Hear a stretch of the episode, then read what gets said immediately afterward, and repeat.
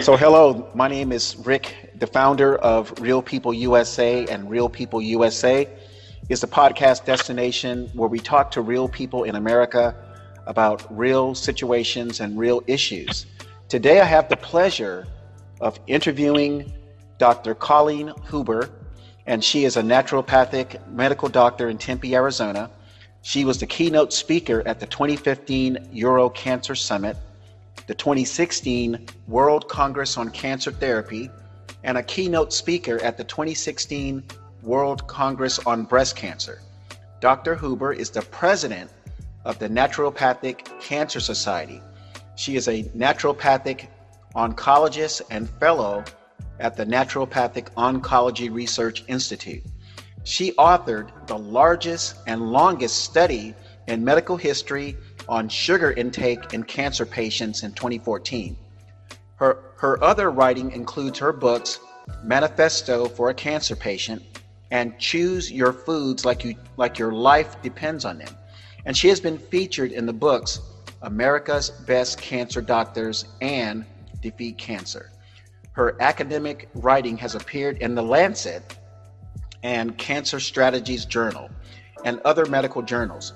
Her research interests have been in the use of therapeutic approaches targeting metabolic aspects of cancer. In 2020, Dr. Huber's research interests have focused on the health hazards of masks and lockdowns. And most of these peer-reviewed articles are in the Primary Doctor Medical Journal. So without further delay, I would like to introduce Dr. Colleen Huber to the Real People USA show. How are you doing, Dr. Huber? Thank you so much, Rick. I really appreciate being here. I'm doing well. How about you? I'm doing pretty good. And again, thank you for your time. And I know your time is precious. So let me get right into the questions that I have for you. And again, thank you so much for being a guest. And I want to make sure that the local radio station here in Sacramento will get this episode, and I'm sure they would love to speak with you. So here's my first question. So tell us a little bit about Dr. Colleen Huber. Like, where are you from and what occupations have you had before becoming a naturopathic medical doctor? Well, let me start when I was 17 years old, because that is pertinent here. I told my dad I wanted to be a doctor. He said, "Oh no, don't you become a doctor. You're going to be one of those natural doctors. You will go to jail." Ooh. And I said, he said, "You're good at foreign languages. Become a translator." So I said, okay. I was actually cool with it. I enjoyed foreign languages. For the next, I think it was about 15 years, I was translator of Spanish legal documents. And I had lived in Latin America briefly, and also I'd grown up in a Latin American community, and partly Latin American community. So that was okay. Yeah, I did that. Eventually, we human translators kind of got sidelined by freetranslations.com, Google Translate, and other free translations that humans have trouble competing with if we need to put food on the table. So, okay, but I still, all those years, I wanted to go to medical school. I wanted to study medicine, and as Dad said, yes, I did want to do natural medicine. Back in, when Dad warned me, he was right. But by the time it was about late 1990s, I said, Dad, I still want to go to medical school. Of course, I was an adult and didn't need permission at that time. But he passed several years ago. He lived to his late 80s, actually. But anyway, he was on board by the time, because the tide had turned, and by the early 2000s, it was more acceptable to, natural medicine was becoming a little bit more mainstream, whereas, I'm old enough to remember when Whole Foods was just a little specialty store with hardly any cars in the parking lot, and now they have these mega stores where massive parking lots have every space filled. And, thinking of things in a natural way and not necessarily always the better living through chemistry viewpoint that had pervaded, I guess, American life through the 50s, 60s, 70s. Anyway, people were more accepting of the idea of natural medicine. Anyway, so that's what I ended up doing. Go ahead. So what's your educational background? Yeah. So what is your educational background? Because I know it takes a lot, and I saw some of your experience. What educational path did you take to get to where you are today? Yes, I'm a little bit different than most naturopathic physicians who went straight from their bachelor's degree to naturopathic medical school, but I actually started in a more conventional medical program, but I would rather not say where because I just don't want to, be disparaging toward any one school. But the conventional medical program that I did my first 2 years in was very disappointing. And the reason I say that is there was no nutrition education. Now, you might think, well, duh, of course, we know medical doctors and conventional physicians don't know anything about nutrition. But at that particular school, they said, oh, if you are interested in natural medicine, you've come to the right place. And I thought I had, but it was a conventional medical curriculum. The little bit of nutrition that they mentioned was an utter joke. It was nothing. And I knew that was not going to be adequate for my education. I mean, nutrition, I think, is the cornerstone of good medicine. It's the most basic treatment modality. I really needed far more than that conventional program was giving me. So all of the credits that I built up to the time, I transferred over to naturopathic medical school.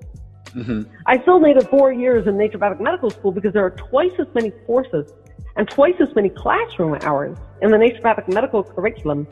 And so I still needed all that time because nutrition must be studied in order, 6 successive courses in nutrition, 6 successive courses in botanical medicine, acupuncture and traditional Chinese medicine.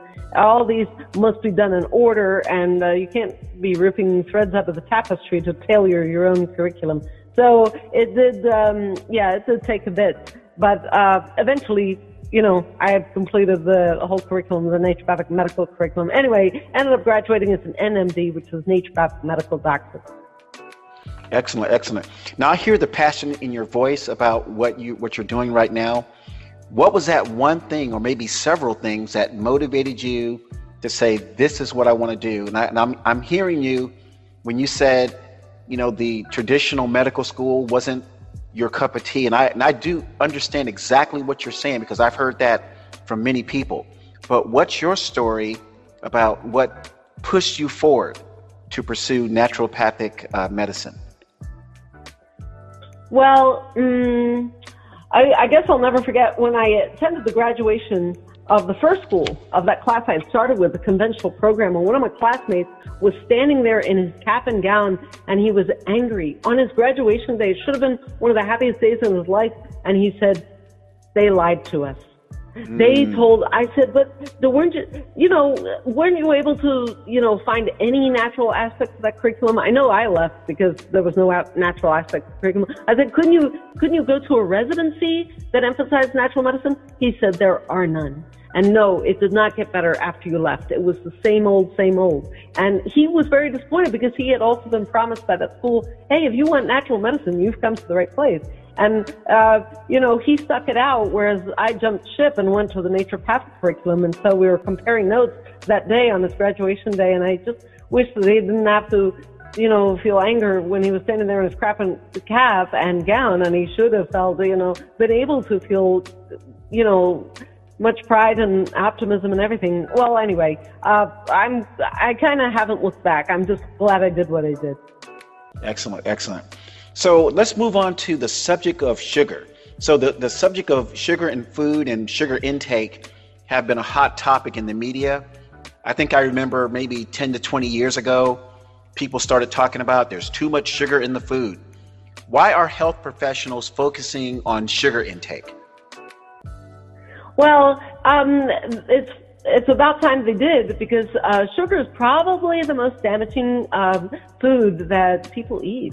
It is creating the most metabolic problems. It is the underlying cause of Okay, now when I talk about sugar and it being a big problem, I'm talking about prior to 2020. Masks have really eclipsed that as the biggest public health hazard, but we'll get to that later, I assume. Okay, but regarding sugar, prior to 2020, that was really behind the biggest causes of death in the United States. Diabetes is kind of obvious, you know, that it would be behind the great increase in diabetes we've seen over the last century, but also heart disease. Heart disease is very closely tied to sugar intake, and cancer, definitely. From our research, the research that I did that was published in 2014, sugar intake has been much higher in people who have had bad results with cancer, and people who have been able to avoid sugar have had much better outcomes regarding cancer, at least at our clinic. So that was a 7-year study that we did on that, you know, just following people for those 7 years and see how they were doing over that time. Excellent, excellent. Now, I think I know the answer to this question, at least in my little small world. As I'm a business guy. I used to work in corporate America, but I think I know the answer to this question, but I'm going to ask it anyway. Why does there seem to be this constant clash between MDs and natural medicine doctors when it comes down to how to cure patients? Yeah, well, I think there was a bit of the monopolist, shall we say, hubris or arrogance. That is, nobody dare tread into their territory or trespass, as they saw it, with you know, their monopoly on healthcare. So, for example, DOs. You know, several decades ago were treated absolutely miserably because the doctor of osteopathy was treading into their territory. Chiropractors, well, even to this day, for example, you will not hear the word chiropractor or chiropractic used in mainstream media. You just won't. I mean, it's as if, let's pretend that those guys don't exist. I mean, wow.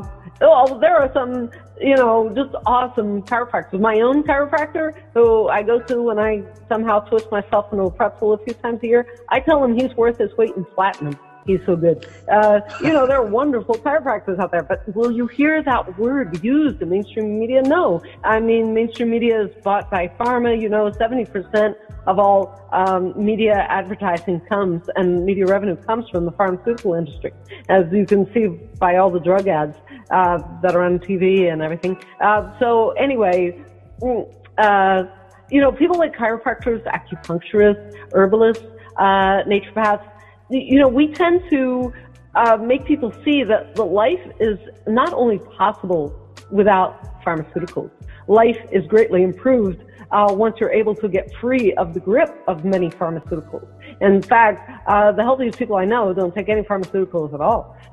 So, you know, but see, we, the chiropractors, the acupuncturists, we naturopathic physicians, we offer a different path.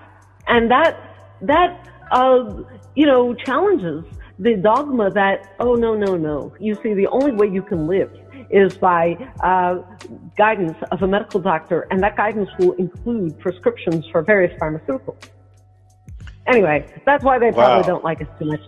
I mean, I've gotten so many people off so many drugs and pointed out the utter uselessness of the other drugs that they probably, you know, that I would guess that the pharmaceutical industry is just reconfirmed in their disgust with us because of that. Well, I'm glad someone is looking out for us, other than just asking us to take this pill or, you know, go to the pharmacy and get this medication. So I really appreciate your honesty on that, because I've always thought there has to be other ways to cure people. You know, I grew up in a sort of a Caribbean family in Florida. Haitian and Cubans. And so I can relate to having alternative medicine or alternative solutions to different types of illnesses. But let's move on to this next section. And this is a section that I did not think I would see this coming. And we're talking about January 2020, December 2019, the coronavirus. Fast forward, now we're putting on these masks. And we're doing all these things that some say work and some say do not. So please highlight your article that you co-authored with other doctors regarding mask and hypercapnia and some of the other subjects. So take it away. I know you have a lot to say about this. Oh, absolutely. Yeah, that article turned out to be the third article in our series on the hazards of masks. And okay, so what we examined in that particular article was the physiology of mask hazards. And what I mean by that is what is happening inside the body when you are putting on a device that obstructs breathing. Well, to obstruct breathing in the first place is something that should strike all of us as a little bit odd, alarming, or probably not advisable. And the reason for that is if we look around in nature, we don't see any animal or even plant that puts a deliberate obstacle in its respiratory process.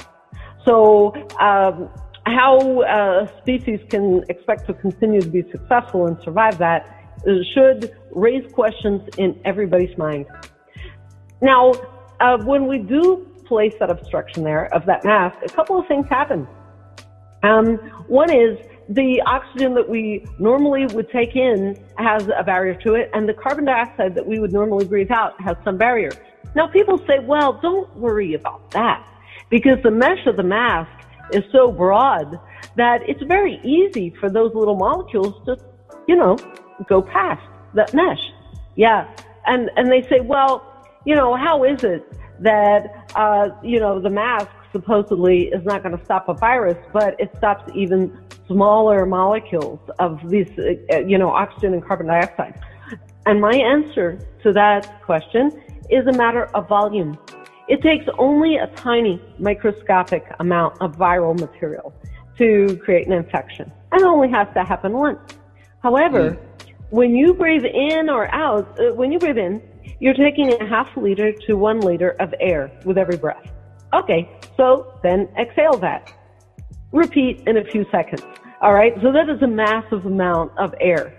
And the oxygen that comes in, the carbon dioxide that has to leave, does have to happen without obstruction, because what's going to happen is even if you have, no matter how small the molecules are, the volume is so large that any obstacle is going to create turbulence, eddies of recirculated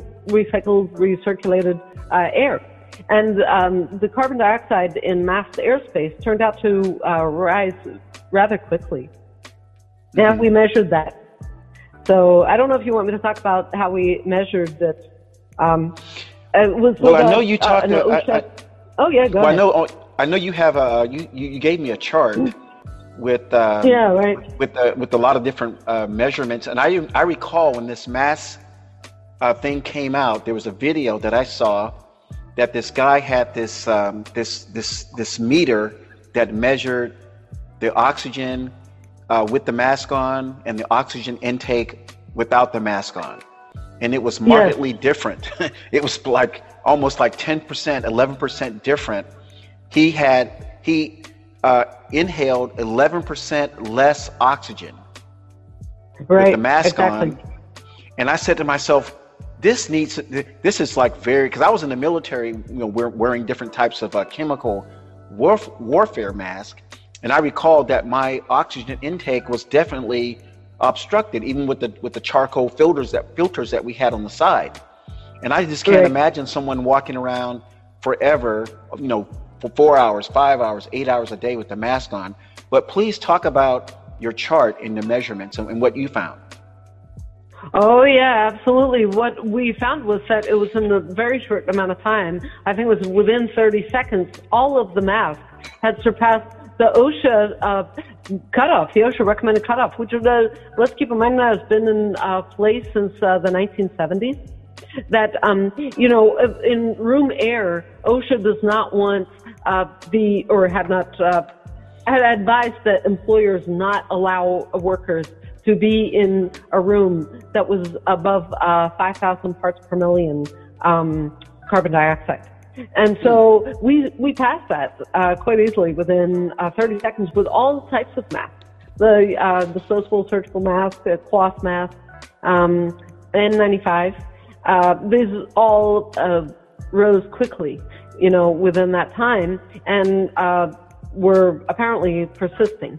In other words, creating a carbon dioxide heavy atmosphere that was available to the lungs. So what we asked was, I mean, how is this different from, you know, high carbon dioxide in room air, to have it in the mass airspace? Because basically, in either case, this is the air that is available to the airways and the lungs. So it really shouldn't be counted differently. Wow, wow. And then, you know, masked people have shown damage from wearing masks. So we talked about that in our paper. So you mentioned the word or the illness or the diagnosis of hypoxia. Please explain to the listeners, what is hypoxia? Yeah, hypoxia is hypo, which is low oxygen, a condition of low oxygen in the body. Mm-hmm. Hypoxemia would be a condition of low oxygen in the blood. And actually that was measured by mask wearers. That was measured in mask wearers. In fact, even surgeons had been measured to have measurable deoxygenation who had been wearing masks. Turned out they've been wearing masks for no good purpose at all, because mask surgeries resulted in more infections in the patients than unmasked surgeries. So masking has not even been, that's right. And we cite those articles, and you'll see the end note there regarding the, oh, it might not be in this paper. I think it's in one of our other papers. I've written 5 papers on mask hazards now. So forgive me if that particular footnote I might have to cite to you a little bit later. But anyway, yeah, it was found that, you know, the thing is, and I can tell you why that is if you want to know. Sure. Okay, so it turns out, take an unmasked person. There are respiratory droplets, and they drop, you know, pretty closely in front of us. But as soon as, and this was a Duke University study that showed this, when you have the mesh of a mask, those respiratory droplets are now broken up into aerosolized viral particles. They are smaller. They dry more quickly, they're lighter in the air, and they tend to float and linger in the air longer. They will also spread farther. This is forward, out of the mesh of the mask, than from an unmasked person. So like I say, unmasked person, you know, these respiratory droplets are falling pretty close to us when we have them. But the masked person, those respiratory droplets are being pushed against the mesh of the mask. And just like if you, you know, if you put a screen in front of a garden hose or an aerator on your faucet, you are going to break up those water droplets into smaller, okay? And so that is what's happening with the mesh of the mask. It's pushing these viral particles further, lighter, drier, hanging in the air longer. There was something else that was found. That was the Duke University study. Now, another study found that there's also the nozzle effect from the sides of masks. And when people breathe out of their mask, the nozzle effect on the sides of the mask, and also not only the side jets, but brow jets, chin jets, you know, the sides of the nose, these are forcing air farther and up to several meters. So this is why, by the way, it's those two mechanisms I mentioned. Those are the two physics reasons that masks are we're seeing more COVID in masked populations. So in other words, populations with mask mandates within a short amount of time pretty reliably have higher COVID. And if you look right now at like Florida and Texas with fewer masks, and California and New York, New Jersey with higher masks, there are more hospitalizations, more cases, more deaths of COVID in the higher mask populations. And what you said made perfect sense. Yeah, and a lot of good work on this was done by Rational Grounds, by the way. You've probably seen their mask chart. So basically what you said, and I caught this one part that really increased my curiosity. You're saying that when someone breathes out with the mask on, it breaks up the carbon dioxide that's coming out, and it makes it a smaller molecule, so it goes further instead of it just dropping out. Sorry, I said that wrong. Sorry, I didn't mean to imply that. I meant to imply that it's the respiratory droplets, you know, the little drops of saliva. That's what's getting broken up. And it's that's getting broken up into aerosolized just aerosolized vapor. And that vapor is carrying viral particles. I didn't mean to say that the carbon dioxide. Oh no, I understand. I think I said it wrong, but I understood you correctly. I used the wrong words, but yes, we're saying the same thing. And see, I always thought that. I said, why would someone, want to put the mask on? Because I always said that if I have to sneeze, I'm not going to sneeze in the mask. Right. I mean, I'm naturally going to pull the mask down and sneeze because I don't want the stuff that came out of my sneeze close to my face again.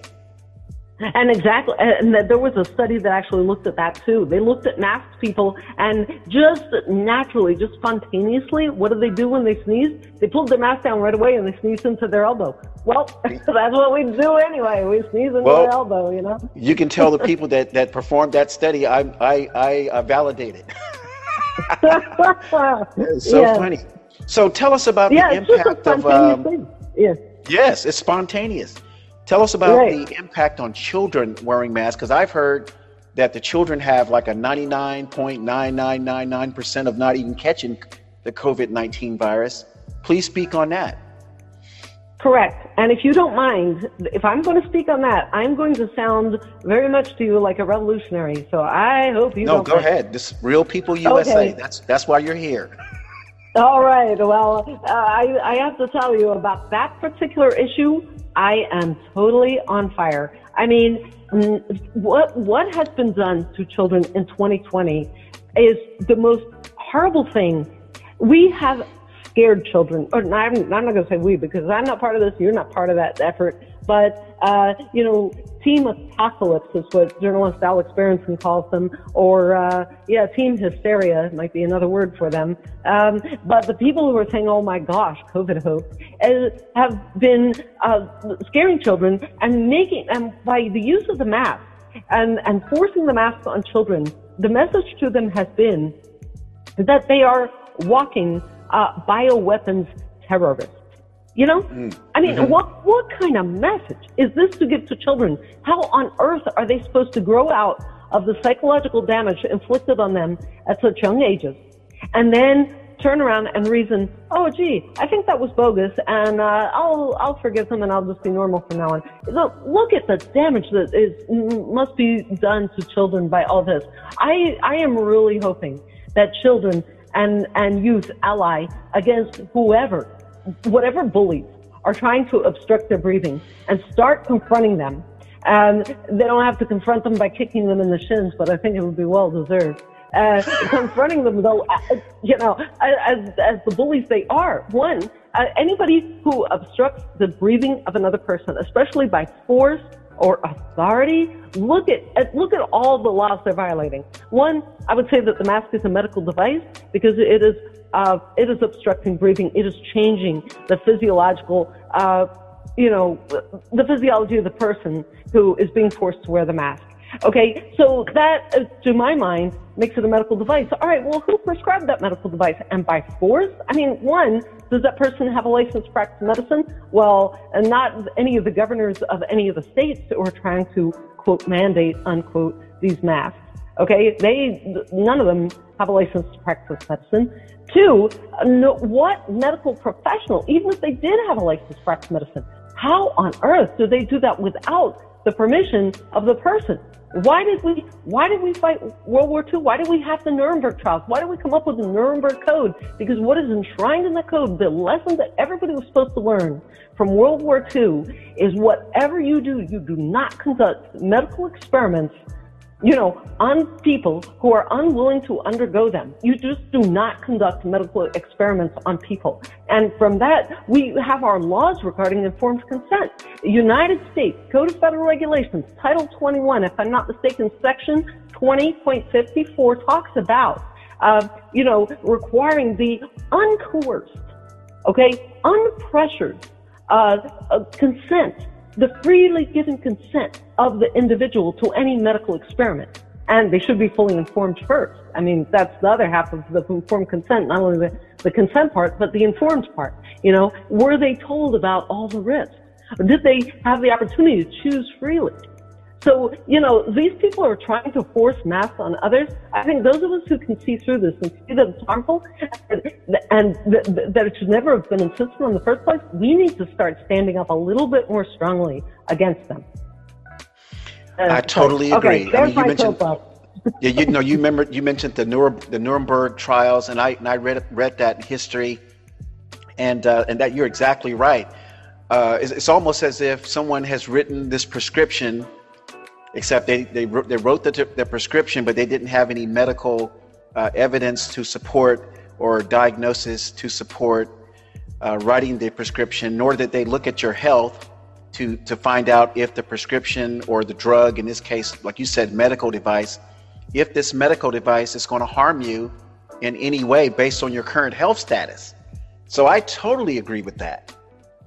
That's right. Wow. Or even if I just say, no, I insist on my right to breathe freely. No, thank you to your mask, even though I'm perfectly healthy. That's mm-hmm. every bit as valid, you know? Mm-hmm. I'm healthy and I don't want that to change. So no, I don't accept the mask.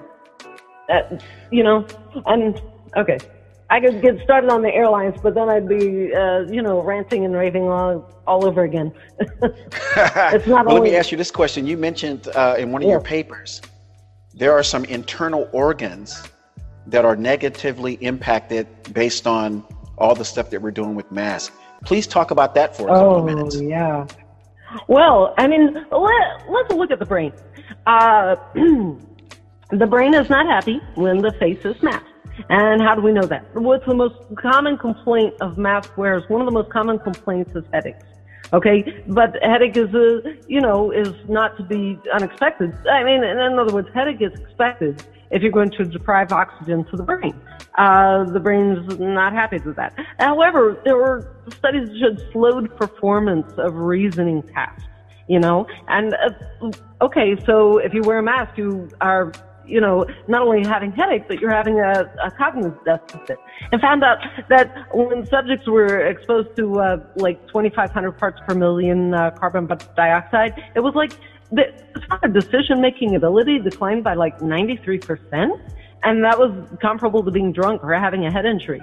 And by the way, I see this in my patient population. You know, everybody wants to come in and talk about COVID and lockdowns and masks, and we're always talking about this all the time.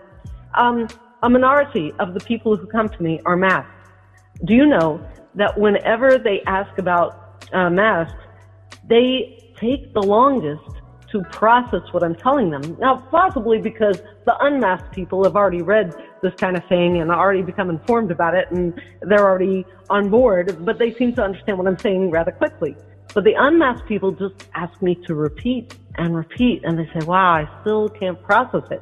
I think, you know, I'm seeing right in front of me the cognitive injury of masks when I'm having conversations with masked people.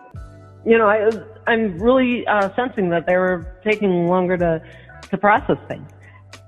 So wow, that's something else. So do you want to add any comments about the lockdown? I know you had in your research paper that you have researched lockdowns. Yeah, sure. Yes, but can I go back? Because you asked about all the organ systems that mass damage. Oh, mm-hmm. It doesn't only go to the brain. I mean, we're talking lungs, heart, kidneys, the immune system. I mean, where should we, for example, take the heart, take the cardiovascular system. Blood pressure has been shown to be higher in a masked person than an unmasked person. In fact, you take the same person, measure the blood pressure while the mask is on, take it off, and measure it several minutes later. You know, it's going to come down by 20 points when they take the mask off. Same with heart rate. You know, the heart rate is higher. Why? Because there's less oxygen. The heart is more desperate to push the little bit of oxygen around the body. The heart's beating faster. That is a sign of desperation. We have to listen to the body's signs. The body is saying, I do not like this mask. This is not good for me. Okay, now let's consider the lungs. My gosh. Wait. Let's consider the immune system. Why are the masked people getting more COVID? I already talked about the physics aspects of it, but there's also the chemical aspects. You know, the hypercapnia. There's excess carbon dioxide. This is immobilizing the cilia in the lungs. Now, the cilia, these are these little hair-like structures, tiny microscopic hair-like structures in our airways. And what they do, one of their functions is to push up or escalate debris and microbes, to get them out of the lungs, to get them away from the airways, you know, so we won't be infected. But what happens with hypercapnia? You know, they are immobilized. Okay, so that's one reason that masked people are getting more infections, and masked people get more bacterial infections as well. And that's part of the reason, but also there's more damage to the alveoli in the lung. Oh, there's something else. You wear a mask, you have hypoxia. This is a chemical reason that masked people have more COVID, not less. Okay, so you wear a mask, and the oxygen goes down. The body is alarmed, like I say. Not only does it raise blood pressure, but it starts producing this chemical, hypoxia-inducible factor. And hypoxia-inducible factor happens to have a negative impact on T cells. Now, those T cells, on the other hand, are necessary to fight off viral infections. So there you go. I mean, that's the, you know, a chemical way in which we are impairing our ability to fight back against infection. Sorry, you wanted to take the conversation in a different direction. But no, you know what? I mean, once I get started. You gave our listeners a quick chemistry lesson and a little biology lesson, and I totally appreciate that, because I mean I studied some of this stuff in college, but you make it it's all common sense. You make it so easy to understand once you explain how the body works and how the body tries to protect itself, and so I totally get it. So as we close, do you have any closing comments? And in your closing comments, if people want to reach out to you, I'm not sure if you accept patients or not, but if people want to reach out to you, how do they contact you? Oh, certainly. Yes. So our clinic is in Tempe, Arizona. And would you like, would you like the website where most of our math papers are published, or our clinic? Or you can give both. You can give both if you like. Okay. All right. Most of the papers that I've written on mask hazards have been peer-reviewed by other scientists and physicians. And they are on Primary Doctor Medical Journal. It's PDMJ, as in Primary Doctor Medical Journal, pdmj.org. Okay, now the clinic. So I mostly work with cancer patients, and that's what I've done for the last 14 years. That clinic is Nature Works Best Clinic. Our website is natureworksbest.com, and our phone number is 480-839-2800. Alrighty, perfect.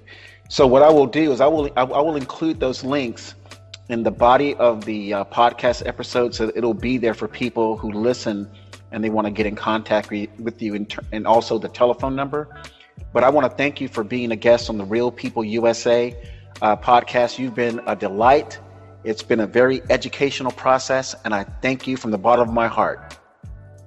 Thank you so much, Rick. It's been an honor and a pleasure to speak with you. I really appreciate that you're doing the work you do, and I hope you send me a link so I can let followers on social media know I'm on Parler at Colleen Huber NMD, and I would like to, you know, put a link to this conversation for.